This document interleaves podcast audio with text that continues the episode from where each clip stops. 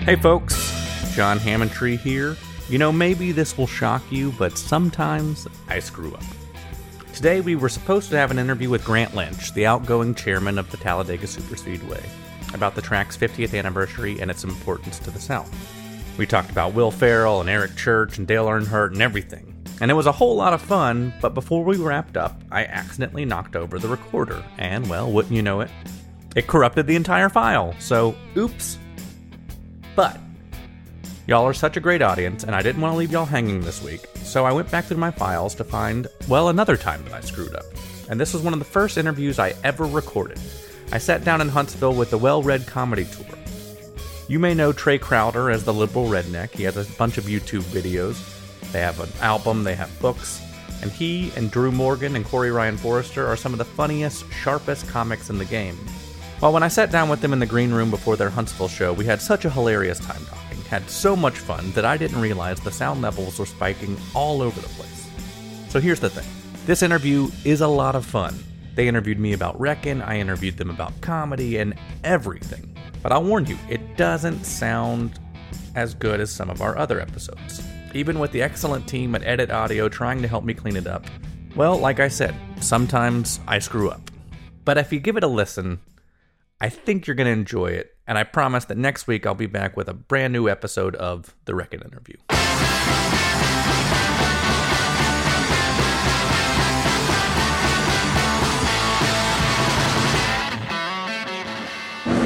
Well, here we are. Here we are in Huntsville, Alabama, at the Green Room the Green Room Stand Up Live Comedy Club down here. with Mr. John Hammontree. Welcome. Thanks. Welcome. Well, okay, so tell us then what Reckon specifically is. Uh, Reckon is is a home for in-depth and investigative journalism, but also kind of big picture ideas about everything that's going on in the South. So when we named it that, it's kind of like, you know, the South needs a reckoning, but also, you know, if you're reckoning something, you're kind of thinking about it and pondering it. So we launched in 2017 as a Facebook page where we brought in AL.com journalism, but also journalism from Montgomery Advertiser, Washington Post, New York Times, just anything, anything that we felt like if you live in Alabama or the South, your life would be better off if you knew this information. We just started putting it in one place. And then we found like, oh shit, a lot of people are really interested in this stuff. And so we put together a team in AL.com, uh, Reckon team, and we just started making uh, videos, podcasts, newsletters, uh, investigate investigative journalism, and um, we've had a lot of success. Yeah. So you said since 2017. Has the mission been the same since the beginning? Uh, you know, we started it in May of 2017, and then in the fall of 2017 is when the Roy Moore Doug Jones election was going on. Right. So for a brief period, you know, our mission was kind of like making sure everybody kind of knows the truth about what's going on there. And one of our reporters actually ended up identifying two additional accusers of Roy Moore. And um, then coming out of there, it was kind of like, okay, well, we've gotten onto a national radar in, in a big way. And so part of our mission became, you know, smart stories about the South, but also if we can change the uh, national perception of the South and let people know that, you know, what's going on down here. Um, that's not our primary audience. Our primary audience is definitely the people who live here, but that's a nice sort of side benefit. yeah, we kind of feel the same way. I think. Yeah. Related to what you said about covering the, that particular election, I can imagine very easily people that are in my family hearing what you just said and see. See, that's exactly what I'm talking about. The media's biased. They went after that guy because he's a Republican, and that's what they always do. And I can't imagine how frustrating that is because, as you said, your goal there was to get the information out there. I mean, your job was to interview those accusers, especially when other media might not be. Sure. How do you combat that, or do you just not worry about it and try to just do your job? Yeah, I, our job was not to go after Roy Moore because he was a Republican. Our job was to find the truth, The truth, story, and right. get it out there. And you know, Alabama has a long history of not trusting national media. And Sure. when the Washington Post broke that story, it was very easy to just say, Yeah. that's the Washington Post. They're just trying to rig our elections, blah, blah, blah, blah, blah. So our thing was, all right, well, we know that's not true because we've called up all of these women and we've talk them through it and let's just put this all out there and let the voters decide. I mean, the newspaper did end up endorsing Doug Jones in that election. Newspapers make political endorsements, but that's the editorial side. And so there's a difference between the reporting side and the opinion side. But yeah, no, I mean, particularly today, it is hard for people to view reporters as anything other than unbiased. And I mean, in a state like Alabama or most of the South, I think part of the media's mission is to hold government officials accountable. Of course, yeah. In. Alabama, all the government officials Right. are Republican. Right. So if the Yeah. government officials were Democrat, we would be holding the Democrats official. Yeah, if there was some kind of something with Doug Jones that you'd become aware of, got some tip or something about him doing some like Don't put that in the universe. But you get my point. Like whoever you would, you would like, you know, you'd run that to ground too. Yeah, of course. We we traced Right. down a lot of Doug Jones stories. He, uh, you know, there's some cases that he prosecuted that um, were controversial and stuff like that. And then, you know, in the gubernatorial election last year, we, we pursued any leads we had on the Democratic candidate. You know, there's just not a lot of Democrats in Alabama, so we don't report on a lot of them. Sure. Yeah. Um, so, but there was, there definitely is partisan media in Alabama, but it's top radio. I mean, Yeah. and it's partisan for the other side. Do you feel like it's easier for you? You sort of touched on this being from here.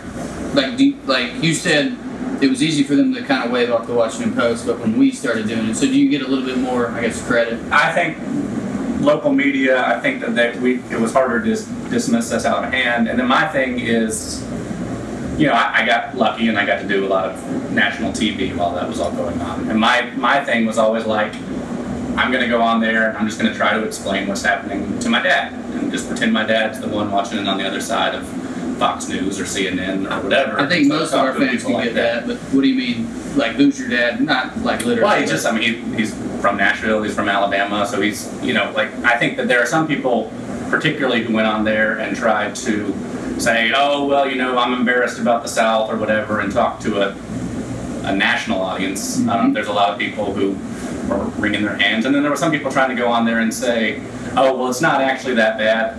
In fact, the first time I was on TV, I was super excited. I was like, oh man, this, you know, this is gonna be really cool. And I was supposed to be on CNN, and they had me and this other journalist from Alabama, he works for partisan site. And he he goes on first, and she starts interviewing him. I think it was Brooke Baldwin, and he says, "Oh, well, it's not that bad. Like it'd be like if he if you stole a tractor, you know, 15 years ago, and suddenly people said you weren't eligible to run for office for it, and it's like, so I, I got bumped completely because she just wanted to focus on the Alabamian who compared sexual assault to tractor. Stealing a tractor. You got Yeah. bumped completely. No, I mean, she spent the whole five minute segment talking to him, and I jumped on at the very end and said, uh, well, there are a lot of us down here who know, you know Yeah. it's not the same thing. Um, Oh. and so, you know, you want to you want to present the best possible face. Well, on that note, It's like fucking having the guy on, uh, you know, for the um, hurricane, or Yeah. tornado, who's the dumbest. They're like, let's put him on. You know, It is Right. TV. It is good TV, but it's Well, not how- good TV. It's successful TV. kind of obviously you're okay. First of all, where are you personally from? I was born in Memphis, but we moved to Birmingham when I was six. Right on. So you're from Alabama. For- Yeah. Obviously, you're very aware of you know Alabama's sort of uh, perception nationwide, the South in general, but specifically lately Alabama, because it was Roy Moore, and then you know, and even though he got beat and everything, and then we and now we got the the abortion law and all that. It's like you guys are How- to for every documentary about how bad shit was. Right. Right. So how, a just as on a personal level, somebody's from here, uh, how do you feel about that? But also, b, how much do y'all take that kind of thing into consideration at uh, Reckon or at AL.com? Like, do you talk about that aspect of it much and try to combat it at all, or do you just kind of? you know, for the most part, the reporter side of things, like the Washington Post, do a pretty good job. Like they did a good job with the uh, Roy Moore story. But the columnist side of things and the talking heads on TV, they do a horrible job when it comes to talking about Alabama. You know, anytime they, if a if an officer involved shooting happens in Denver, Colorado, they're not showing clips from Denver on TV that night. They're showing 1960s clips from Alabama. Right. So, you know, of course, that can get frustrating because Alabama has its fair share of problems, and we do our best to uh, report on everything that we can. But we do kind of become the country's scapegoat or like mental playground of just all the terrible things that happen. And I mean, y'all are in Huntsville. You were in a pride, pride parade today. Mm-hmm. That those stories don't really make it onto the national Right. radar. Well, that's what a bunch of people were commenting. They're like, God damn, I can't believe they're actually having a pride parade in Huntsville, Alabama. And I'm like, On posts? No, yeah, well, uh, just yeah, on any of them. Well, Because 'cause like the Alabama part on, but like you, know, that means you just don't know shit about Huntsville. And they don't, but like I, But I mean, all, at least five cities in Alabama have Yeah. pride events. Yeah. I It's mean, also frustrating six. because to me, that is usually liberal white people Yeah. from places like Oh, Colorado absolutely. or New York California. who racism to be something that they can geographically isolate in their minds That way so that they have no culpability in their own neighborhood. I mean, one of y'all said it on y'all's book, I think, that like, you know, when white people in California are like, oh, I don't want to go to Alabama, that's dangerous, you're going to be fine. Yeah. you know, you're a white dude. You're going to Yeah. be fine literally anywhere in the United States that you go. Well, Yeah. the quote, I think Roy Wood Jr. talking about something like that on his special. Like, yeah, there's certain cities you have to stick to, Yeah. but there's more cities in the South that a black person's going to feel safe. Yeah. Uh, I just read the other day on Reddit. It was just you know, it's just some random per- they posted. I think looking for advice or something. I don't remember, but what she said was she's a black woman who had just moved from. I want to say like Minneapolis or somewhere like that. It was some like northern city, right? She had moved from there to uh, to Atlanta because no wait it's the opposite. She grew up in georgia and had just taken a job in this northern city at some big like corporate office or whatever. Mm-hmm. And she was talking about how uncomfortable she was there because of there were no other black people anywhere. It's all white people you know, and she just wasn't used to that because and like how they all would identify as like definitely not racist, but still say this like ignorant shit because it's they're like fascinated by a Yeah, black person or something, and how it's making her very She's like, uncomfortable. she was like a zoo animal. and she's like, you know, and I've never dealt with anything like this in my whole life, and I'm just, you know, I, I'm, and it's weird for me. And I remember reading that, thinking like, this is a perfect example of like what we try to tell people where all that shit is concerned. Like, we've never said that the South is not racist or ha- doesn't have a problem with racism. It's that it's just not the way the rest of the country acts like it is. That like they, they ignore all their own bullshit to act like we're the only ones that are perpetrating how it. much, I mean, and we are four white dudes sitting around talking about it. But, you know, they, I think that people don't realize how far stuff has come in cities like It's insane. I mean, I mean, even in our lifetimes, we're you know we're all relatively young dudes, and like in my lifetime, it's insane how much things have changed, like for the better, as far as all that Well, goes. And to get back to the first part of your question, you know, when I was growing up in high school, my whole thing was, I mean, you know, you live in Birmingham, you're surrounded by all of the shitty stuff that Birmingham has done throughout history, and constantly reminded of that.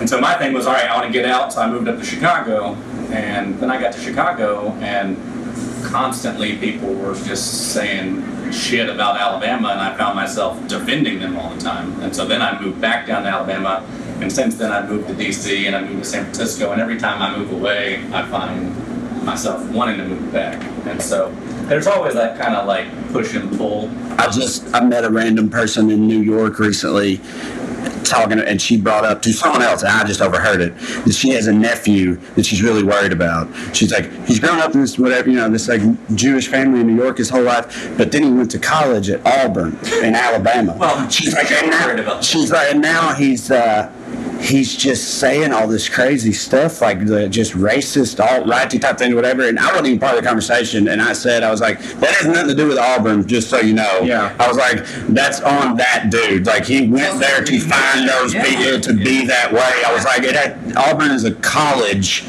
College is fuck Auburn, but you know, it's not Auburn's fault. Well, we got Roll Tide. a Georgia fan and an Alabama fan here. I'm fine with them. Uh, see, we always have to tell, like we do our shows, and it's like usually they say, "Oh, religion and politics. That's the two things you can't talk about." That's all we talk about in our show. Not true, but like we Yeah, we no, do that. yeah. But college football, No, it's we, not- if we yeah. bring it up, everyone just starts screaming. Roll Tide, War Eagle, roll, roll. I said I was opening a joke last night, and I mentioned that I was from a small town in Georgia, and some dude in the back yelled "Go Dogs!" And as much as it goes against everything that I believe in, I refrained from "Go Dogs" and back to him because I knew that it would create complete pandemonium in the crowd. So I, you know, I, I went against my honor, but you literally can't do it. All right, Well- speaking of controversies, Yeah. again, defend white sauce. What? Alabama white sauce. I love white sauce. No, I do like I love it. sauce. I just want to hear. Well, you know, oh, well, look, y'all did a whole section in your barbecue. I know, that's on me. And left white sauce. Dude, it, it, think I it out. in my you mentioned it like impact. Well, in my defense, It is the Bill Engvall of. Good lord. In my defense, in my defense, That's an inside joke. They're getting looks like, why'd you do that? That's an inside In my joke. I'll defense- you later that they know about. Alabama white sauce. Now, I'm not saying it hasn't been around for a very long time, but like it ha- didn't really reach national prominence till a few years ago. Yeah. Am I wrong? Like it hasn't always been a thing. So like I ain't fucked with it that much, and then yeah, I glossed over it, and I'm a piece of shit, and I'm sorry. Yeah. you did, and it, it sucked. It hurt. I was, but you mentioned it like five minutes later. I was listening to it. We tried to stay away of anything too white in our book. But there's already, there already three white dudes talking about how we should be better, and I was like, let's just leave the sauce out of this. But no, nobody's gonna pick it as the best sauce. And Alabama has. It's nice because it's got like in the middle of all of the sauces, so you can get a little bit of. What's your favorite? What's my favorite yeah. style? of like style, yeah. Carolina. Me too. Yeah. That vinegar, baby. Although I, the best single barbecue Item. item I've ever had Say it, was say it, uh, say it. Oklahoma Joe's. Yeah. Yeah, my favorite, my favorite meat thing is the burnt ends, but style overall is vinegar. You're nailing it, dude. Yeah, That's, uh, I like the hickory style in Kansas City of the sauce, Uh-huh. but that It's ketchup based, so- pork. Yeah, I like Yeah, I don't ketchup, like but ketchup that based. smoke up, but that pork flavor from Uh-huh. Carolina with the vinegar. You gotta have that- You I can't kill like that combination. a good, a good barbecue sandwich should make my jaw hurt for like a couple. I don't know hours. why it is this way, but for whatever reason, in my hometown in Tennessee, Celina, Tennessee, which is like on the very western edge of what you'd even call East Tennessee, it's no, it's not near North Carolina. Our barbecue there is like is Carolina style. It's vinegar based and it's pork, whatever, and it's always been that way. And so like I like grew up on that or whatever, and so it's just always been Well, that see, way. you for know why? Isn't most of Eastern? I grew up that way too. Okay, down the road in Decatur, uh, Whitt's barbecue is vinegar based. yeah. I mean, there's a lot of vinegar based sauces in Alabama. There's not a whole lot of like ketchup based sauces Right. in Alabama. Yeah, I mean, I didn't. I just you know. But eh, eh, you know, most places you go, they're gonna offer you a white sauce and uh, red sauce. I like it when they get white more than sauce is one. mostly for chicken. I feel like Okay. don't really put it on the board. I, I like. I'm a sauce man, so I want more than one myself. Um, what I wanted to talk about is, uh, I know y'all get this question a lot, but I I don't want to ask to compare yourselves to the blue collar comedy tour. What I want to ask more broadly is, what's the difference between a comedian from the South and a Southern comic? Because nobody ever asks you all to compare yourself to like Tig Notaro or Ellen DeGeneres. So, I- said Southern comic versus a comedian from the South? I personally think that there's all kinds of comedians from the South, and but a lot of them don't. You know, they dropped their accent when they were like, uh, you know, teenagers probably early 20s or something, and they just don't generally even talk about being from the South. For the most part, it's not like part of their uh, persona or their act or whatever, which is fine, by the way. But for a long time, the only any comedian who did have the accent or did talk about being from the South, so it was like part of their thing, they mostly fell under this, a similar type of umbrella, the like blue collar style or whatever you want to call it, Which, by the way, which is also great. Love. and is a testament to how great Foxworthy, particularly, and big of a shadow that he cast is. I mean, one thing that frustrates me as a Southern comic is no, I'm not. We're not the blue collar. If you come see our show, you get that there's a lot of key differences. But people are always like, I mean, and the reason that it that it was the way Trae explained it is people felt like, and the industry felt like, you were either going to be Foxworthy, or Right. you didn't need to have that accent. At you didn't all. need to talk about gravy. And also- And that's frustrating to me. I've talked to like, for example, like black comedians who talk about how like Chappelle cast this shadow. Before him, it was Eddie Murphy. Before him, Yeah, it's like they got you know a, a lot of people do get pigeonholed, and there's those big shadows. It seemed to me though, and maybe I'm wrong here, but it seemed to me that our guy was the only guy though that was like considered hack or Yeah, because he had the accent. That's and it. that's so frustrating. you know, it was like, don't be Eddie Murphy, but it was like, I'm not Eddie Murphy, but you want me to be. But we were getting like you know, if you had an accent, you're Foxworthy, and that's dumb. And I was like, Yeah. you know one joke of his, Yeah. and And that's I bet it's big- fucking great. No, it was Yeah, great. no, of course. Can you imagine being known worldwide for one fucking Yeah, joke? so- I'd murder everyone in this room for that. So, and then the thing that also frustrates, oh my God, frustrates me as well is that when people make that comparison or ask us that question, it's always said in a way that is like, people either like y'all or they like the well-red or, or they like the blue-collar comedy Yeah. tour. Like, there's no possible way that anyone can like both Right. of those things. That's the most ridiculous thing I've ever heard, and and my it pisses me off because I fucking love those guys, and they were huge inspirations to me. And my theory as to why is because Larry the Cable Guy became probably the most famous one, definitely the second most famous one, and he's conservative. I think that is the only reason that people do that in their mind. Maybe, Yeah, yeah. you can go into a grocery store now and buy Larry the Cable Guy Yeah. But also, I mean, they look at his act as dumb, and like, I hear you, and I mean, I know what he was trying to do, but like, that motherfucker is a great joke writer. It doesn't matter, doesn't matter if you like those types of jokes. It really doesn't. He's great and he's funny. That dude sells out arenas. You don't do that consistent. You might have a good year and pop and do some stuff that maybe you don't deserve, but he has consistently been doing that since Blue Collar One, and I refuse to hear anybody. Oh, that dude fucking sucks, and I hate. You know, thinking that we're the antithesis of that. It doesn't make any sense to me. No, I listen to y'all's jokes and their albums. Yeah. and I mean, And theirs is better. No, it's not better. So but- much better. But I mean, you know, Larry is really the good at Ron pretending I'm joke about floating down the river pissing on yourself. I think about that every time. Ron White. Yeah, the Ron Yeah, everybody got mad at me when I did it. Of course, I was standing up in a canoe. But yeah, just basically to directly answer your question, you can be a comedian from the South and fall under any any kind of like comedy style or whatever. But Southern comics, for the most part, are the ones that you know you can tell they're from the South immediately, and they talk about it whenever else. And it's just for a long time we felt they all were a similar type of thing, and then we wanted to be explicitly Southern, but without being that type of thing necessarily, or feeling like we had to. Who's the most underrated Southern comic?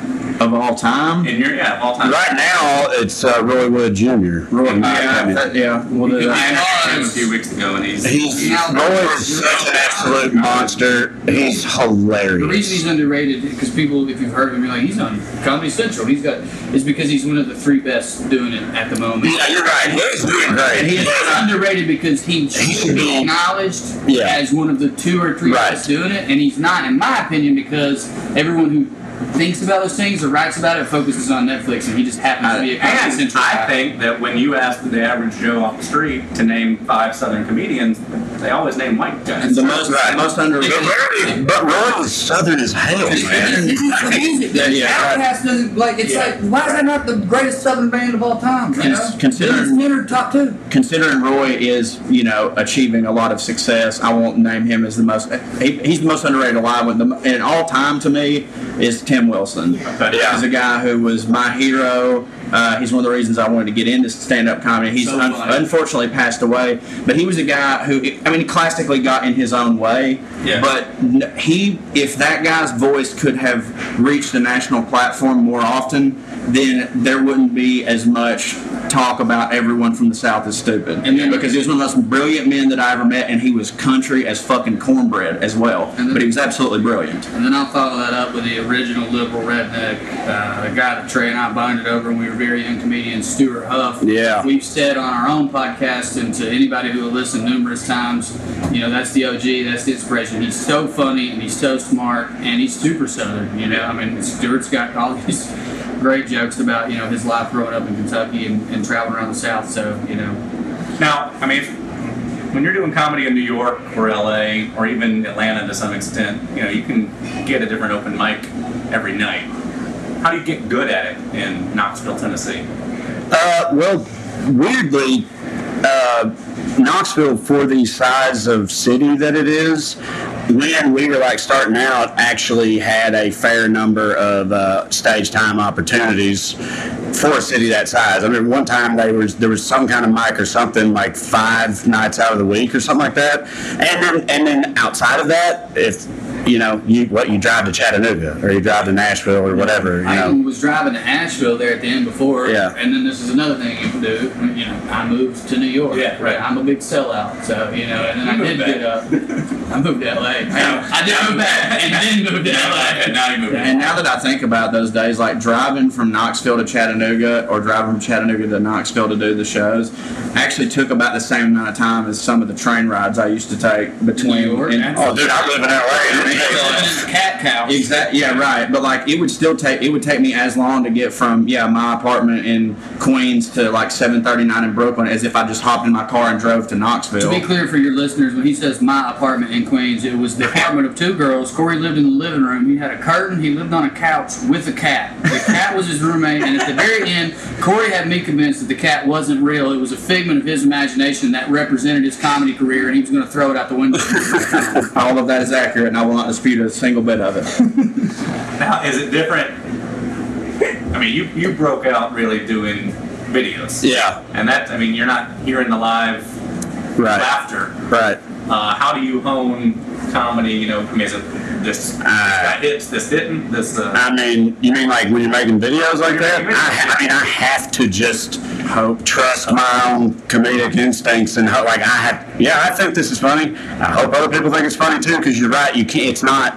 It's not like stand up where you can like go try it out and see how it goes. Like I just have to believe that it's funny and leave it in there and hope that people think it's funny for the most part. and I don't think, I hope this isn't insulting, I don't mean it. I think the accent and the unexpectedness of the phrase liberal redneck when you first popped helped a lot in terms of getting eyes to you.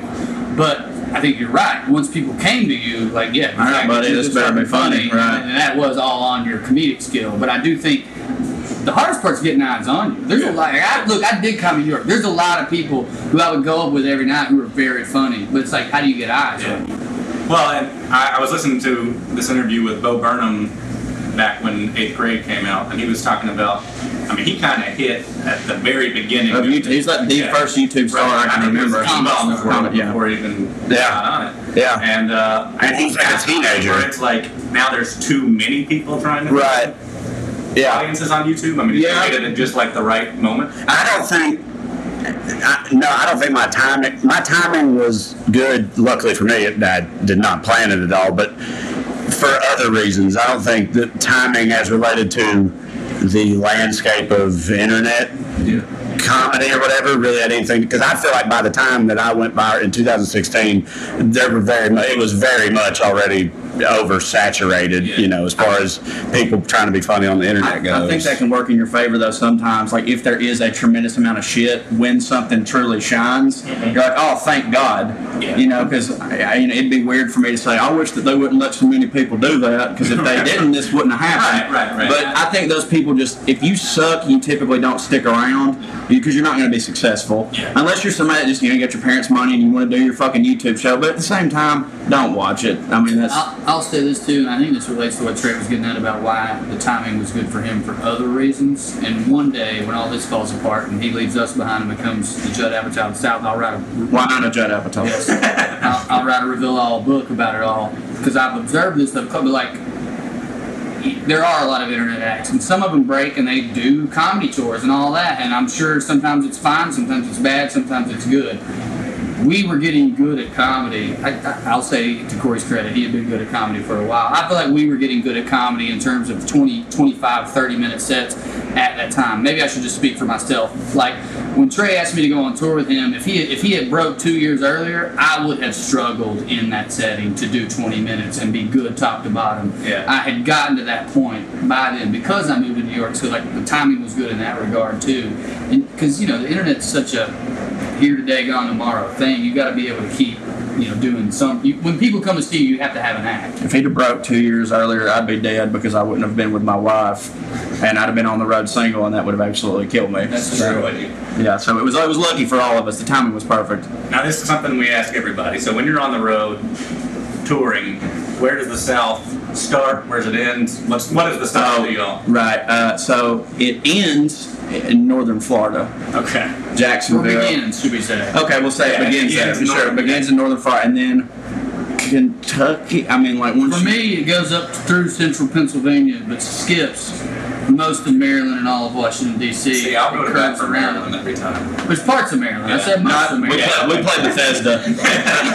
okay, well, Right. yeah, but that's Yeah. just. You know what? I have no idea how big Maryland is. Maybe it's most of Maryland. I just don't think it goes around the D.C. area. Like when Harriet Tubman and John Wilkes Booth are coming out of Maryland, you can't take Maryland out of the South. No, well, I guess They're we're talking about, I guess spot. we're more talking about in terms of like the feel and who we see after the shows. Yeah. Because at none of those Maryland shows have we ever really run into what we call old boys. Yeah. And you know, Plenty of rednecks. Plenty of rednecks, but not old boys. Uh-huh. You know, and I don't know if you project. I don't know that we actually know the difference. You know it when you see it. Yeah. Well, there You know can be what I mean? Canadian rednecks. We've met Washington rednecks, but an old boy, that's very much a Southern thing. And I mean, he's got that You say, you know, wish you were a good old boy. Yeah, exactly. Yeah. Uh, and then westerly, I definitely uh, include Texas And personally, and Arkansas. And uh, well, we've actually only done the like the major eastern eastern part of Texas. You know, like we haven't done been out to like El Paso and all that shit. On the, yeah, Yeah, Right. El Paso becomes It like be the west, Mexico, like yeah, the, the west, right? Yeah. Its own thing. Whereas a lot of the eastern part of Texas is very much the south, in my opinion. All of Arkansas and yeah, We're Oklahoma. in Oklahoma we do Cain's Ballroom, so it really brings them out. I'll Yeah. give the Ozarks too. Yeah. What about Missouri? That's what I'm saying. Oh, Yeah, yeah, you're counting. You're I'm counting that yeah, part the Arkansas. Not just the Yeah. Arkansas Yeah, Ozarks. yeah. But above that, no, that's the Midwest. Mm-hmm. Okay. Yeah, it starts Agreed. getting Real Iowa. Part of Kentucky's the Midwest. I, Yeah, but the, but Lexington's pretty far up there, kinda, and like it's, But it's you east. know, it Lexington has. It's like the further south you go, the lower your northern. I mean, also- I mean, people in Alabama would say Tennessee. These are SEC towns too. We're talking about. Like if you They would, they wouldn't say that to me. I'll tell you that right now. About If having you ask the average, not the average, but if you ask some people in Alabama, Yeah, you below know, where the deep south starts, it's definitely Louisiana, Mississippi, Alabama, Well, sure, the deep South, because Yeah. that's that's who we shit on in Tennessee. Oh, we're not dumb and fucking our cousins. That's what they do down there. Yeah. But But if, East Tennessee but if somebody said that about y'all, we would defend. We're smart. We fuck our third cousins. Right. Uh, yes, East Tennessee is its own thing. Uh, I mean, East Tennessee and Western Carolina are the southernmost part of the Appalachians. I guess part of northern Georgia, and uh, that's absolutely its own. Because I, I was born in Memphis, and then my dad's folks come from um, the Nashville area. And I'll, I'll admit, when I first saw the liberal redneck videos, I thought people in Tennessee don't sound like that. But I, East Tennessee sounds different than that. The Black Belt sounds different than Birmingham and all that stuff. I think we're closer culturally and probably sound to West Virginia than they are to Memphis. Yeah, I don't even know. I'm like, yeah, yes, in my West opinion, Virginia- it's, West Virginia even though they seceded. yeah. West Virginia and Texas are both the South and their own Okay, thing and their own individually. thing. Nobody really can tell where I'm from, and I guess that's I grew up right, you know, I think- Tennessee, Georgia, and Alabama. I was gonna say, I think I don't. I think my. I know that my accent is a little bit unique, like in my hometown, especially, and I think it makes it like kind of sort of its own thing or something because, like, in my hometown, no bullshit, I got made fun of for like talking proper. They call it, you know what I mean? Like, like being like talking fancy or whatever, and like, cause dude, people in my hometown. Ostensibly. It was that, but it was. I'm, I've told y'all before, like a lot of Ostensibly, not I everybody, get some dip. not everybody, but a lot of people in my hometown, but literally talk like this, man. You know, like yeah, Yeah. and like you know, so I think mine's like, I don't know, kind of its own thing, uh, maybe. I don't Brian talks like, you know, like Yeah. when he gets drunk. I mean, he talks like this. He's a different breed. That's true. And my- my accent gets thicker when I talk to my grandfather or when I get drunk. Yeah. Yeah. Like, cause mine. What about when you get drunk with your grandfather? when I get drunk with my grandfather, it gets real thick.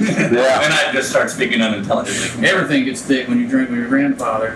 You said, though, the way you asked that question is West Virginia part of it because they seceded. They didn't secede. They seceded from the south. Yeah, they Yeah. seceded, double son. seceded. They're like extra That's the answer. Well, All right. Fuck everybody, West Virginia. Yeah. East Tennessee very nearly did the same Yeah. thing because of the, and it's for the same reason. It's because of mountains. Yeah. Man, had plantations and shit because they're in the mountains. So And if you didn't have fucking plantations and shit, it was a bad deal.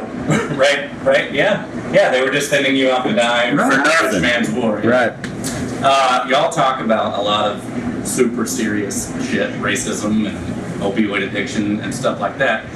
There's a Jason Isbell line in Outfit about uh, don't act like your family's a joke. Yeah. How do you walk that line? You know, I mean, you you personally joke about your mom. Yeah, and- she. Uh, well, if you've ever met my mom or my sister, like you can. not I mean, they're it'd be hell would be disingenuous for me not to Yeah. talk about like they're but like as far as my mom goes. Yeah, I, know. I got a fucked up relationship with my mom. You know, she was a drug addict. She wasn't around a lot of time. Like it, you know, and I'm a comedian, and the way I deal with any kind of shitty situation is to joke about it or whatever. And then, so it's the same with my mom. But for the record, my mom, and she ended up not being able to come, I think, because, you know, somebody got arrested or something, I don't know. But she was going to be here tonight initially with some people that had never seen me before. And she told me, make sure you tell some mama jokes or whatever, because I'm bringing friends. I want to see you talk about making jokes about me being a pillhead. But, like, I'm saying, she, she, like, she, like, requests it. she wants- She asked me specifically, like, you're gonna you're gonna do them jokes about me tonight, right? Because you know whatever. So like, if if it was even given our history, if it was a major like problem with her or whatever, I'd at least scale it back some. I think, but she thinks it's hilarious. So to hell with it. Have there with been any jokes where you scaled it back later? With Any- where my mom or family is concerned, I mean, you know, like when you're jo- joking about gay marriage or whatever, anything where you think like, I walk, I went too far that time and don't do that one again for any of I, sometimes I've had, and I can't think of a good example, but I know that it happens, and I know this has happened to all of us for sure. I'll have a line or a joke that I think is funny and also is like kind of true to life, but it's something that is like making fun of uh, Celina or Tennessee or the South or all of the above or whatever, and I'll do it in like not the South, like I'll do it in San Francisco or something like that, and I'll think to myself like, "Ah, I kind of wish I hadn't even said that. Yeah, you would- You know, because it's like, it's like I'm playing right into what they think, even though I'm like joking or whatever, and so I, eh, you know, I've had that happen before, and a lot of times I'll stop saying it or say it a different way or qualify it or whatever. Are there jokes you only do in the South and jokes you don't do in California? Yes, Yeah. but it's the opposite of what most people expect. Okay. I was trying to find a tweet by Silas House who said something. He's a novelist out of Kentucky who said something about, you know, if we're writing about Appalachia, let's write about it honestly, the warts and all.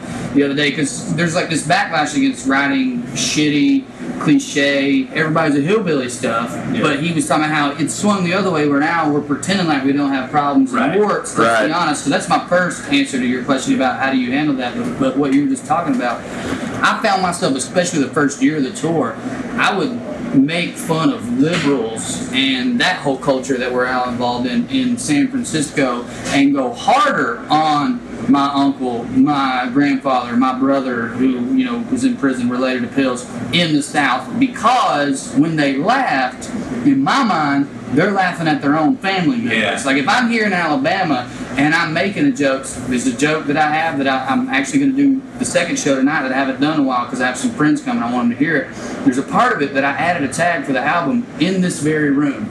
I was talking about, and I said something about um, the joke is about uh, um, county fairs. And I said that's what we have in the South instead of museums. Yeah, yeah. I hate doing that joke outside of the South, Yeah. and like I won't do it like in Portland or whatever. Sometimes I find myself doing it in Ohio, and I hear the laugh, and I'm like, and then I wrote a tag there. I was like, man, fuck y'all for laughing at that. Fucking museums, god damn it. You know, so yeah, I change jokes or do different ones, but maybe in the way you don't expect. I do more, right. you know.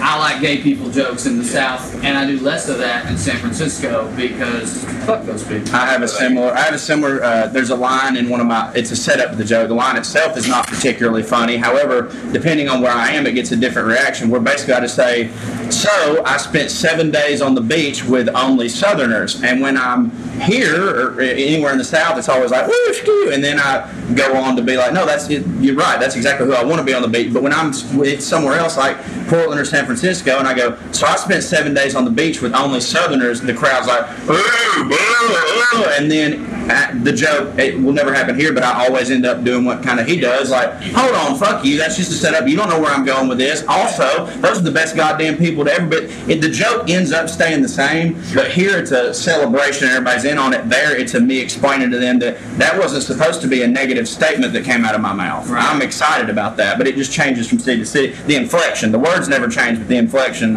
is more pointed when I'm in San Francisco. Your book came out in what 2016. Yeah. How has your impression of everything that you wrote about then changed in the last three years? Is anything?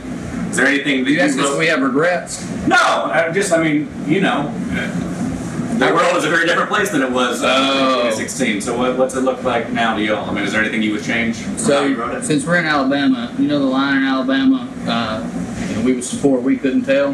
Yeah. It's not that we were support, but do I feel any different? No, because we knew, like, the way I see the world now is pretty much exactly how I saw it. Sure. Like, it, Trump, I know, changed a lot of people's perspective, and, and like, a lot of people like, holy shit, I didn't know X was right. Yeah. Nah, man, I, you know, like, I was surprised he won because I didn't think, like, people from here would vote for, like, a silver spoon rich guy, Yeah. but, but I'm not, you know, no, I feel the same way I felt about the world. I regret the title. Yeah, no, I agree with all that.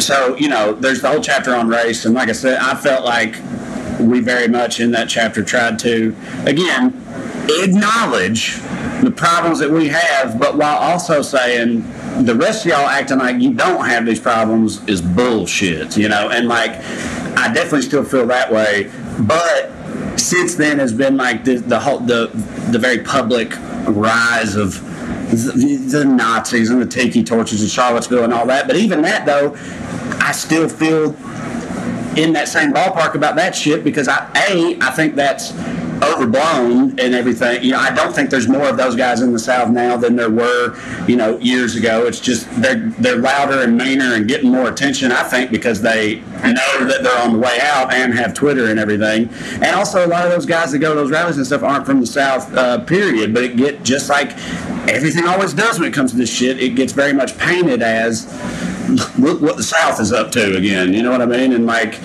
so that's not a difference in opinion that I have, but it's something that is like more uh, prominent now than it was when we wrote the book. That I would, I guess, I, expand I on a little more maybe. I would say too, and this is a personal thing. I don't know if Trae or Corey agree with me. I would say that I have, and I don't know if this is because I don't think this is because of Trump. I think this is actually because of the Democratic Party. I, I wish that I would have done more research personally on, especially some of the specific chapters I wrote on the connection of money and sort of how it like so I wrote the one on religion for example and I don't I, I believe in everything I, as far as I remember what I wrote in there Yeah. but I wish I would have like wrote more about how like you know just fucking money corrupts and uh, you know hey Bernie Sanders anyway go ahead But and, and I mean, money and religion have gotten so much more obviously tied up in each other. well I, I mean I always knew that but I think what I'm getting at is that uh, I've become someone who is observing capitalism as it currently exists in this country in terms of how many lobbyists and how many, uh, I guess, special interests not only have a role in what's going on now, but I mean, going back to the opioid epidemic and all the stuff in there that we wrote about that. Like, I knew, but I, did, I feel like I'm just now I'm starting to put together just how planned out shit like that is by companies. Yeah. You know, like they literally wanted to get everyone hooked to make money. I wish I'd have said more about that in every chapter. Yeah, and some of that, I mean,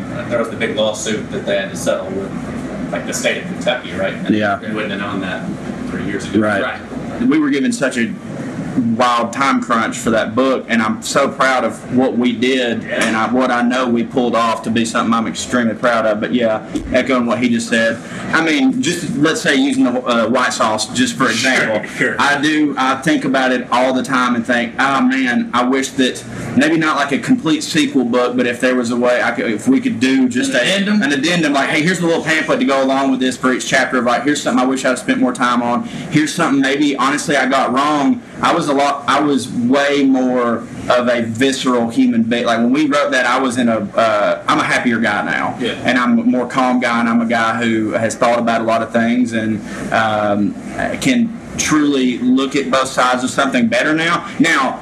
Some of the things I was super visceral about, I will never budge on, and I'll be, I'm probably more visceral about them now. But I do think Like there, what? I, well, I, I mean, shit, trans rights and, and gay rights and stuff like that's not going away. And matter of fact, the the longer it goes on, the more mad I get because of the more ridiculous it is, and and things like that, and religious overreach, and like you said, the opioid epidemic, and just how insanely terrible. And it's like things that I knew, but like I wish I could go in and go, let me expand on this a little bit because I, you know, I hope you don't think I glossed over it because I, I didn't mean to, Yeah, yeah, yeah. but like you know, that's just that's just how it is. And we could we could do that, and then a year later, I'd want to write another one. Yeah. You know, because it's a fluid situation, and uh, and which is that's one, that was one of the hardest things about putting that in print is that with a joke, you know, if, if you start doing the joke and then you decide you feel another way, okay, hey, I'll rewrite the joke or I'll add this tag to the joke, and the joke's always growing. That book was done, boom, and that's it forever. I mean, I was shocked, honestly, at how like in depth and thought provoking it was. I expected just like No, a I'm- bunch of I'm- jokes. It's I'm proud. Good. We've been uh, publicly critical of our publisher and stuff since the book has come out. You know, there was some bullshit that went went down there and everything. But like, I do, Privately critical of but. I do have to give them credit on that particular front because we told them like before they ever signed the deal or anything, we told them we are like, look, y'all, like, there's a lot of topics that we are going to cover here that like. You need to understand are gonna get pretty fucking dark. they're not serious, like, funny like the opioid thing, racism, all just all that. We're like, we can't do this in a way that's like flipping or just making jokes about it. Like, we're really gonna it's going to get dark in places, and they were like, "Okay, great, Yeah. we're cool with it," and they were cool with it. And I so think that connects to the question you asked earlier about making those jokes and stuff like that. You know, when we're on stage and we make jokes about the opioid epidemic, or like you know, Trae makes a joke about his mom. It's like, it's like, look, quick setup. Here's the punchline. Here's a story that happened. Isn't that funny? But, but we were doing a, a book, and we had to be fair to ourselves, to our families, Each chapter's to a one man show about that. Yes, to our region. Yeah. And so with you know the opioid crisis, I keep coming coming back to that. With religion, my dad's a preacher. It had to be not just jokes. It had to be serious. You know, and then again, going back to the other thing you asked about leaving it on the table, I, I guess I just wish we had left more blame at the foot of the powers that be. Sure. But we tried. I mean, we did try to do I it. guess I guess what would really be neat is if we just went back and did the book exactly as it is, but we all switched chapters and didn't go back and read the other ones. You know what I mean? Like I'll, I'll do I'll do opioid shit this time, and, and you know we. I mean, I read that- your chapters. I, no, I mean, no, I mean, I read them when they, I'm saying don't go back and reread it for our research for this. Like, go in as fresh as we can, like, remove from what we did first. Well, thank you all for taking Yeah. this time. And um, everybody who's listening should go read this book and check everything else out at uh, Well Red. Wellredcomedy.com, W E L L R E D, comedy.com, spelled just like our critically acclaimed podcast that you can get on iTunes, Spotify, Stitcher, and everywhere you get your podcast.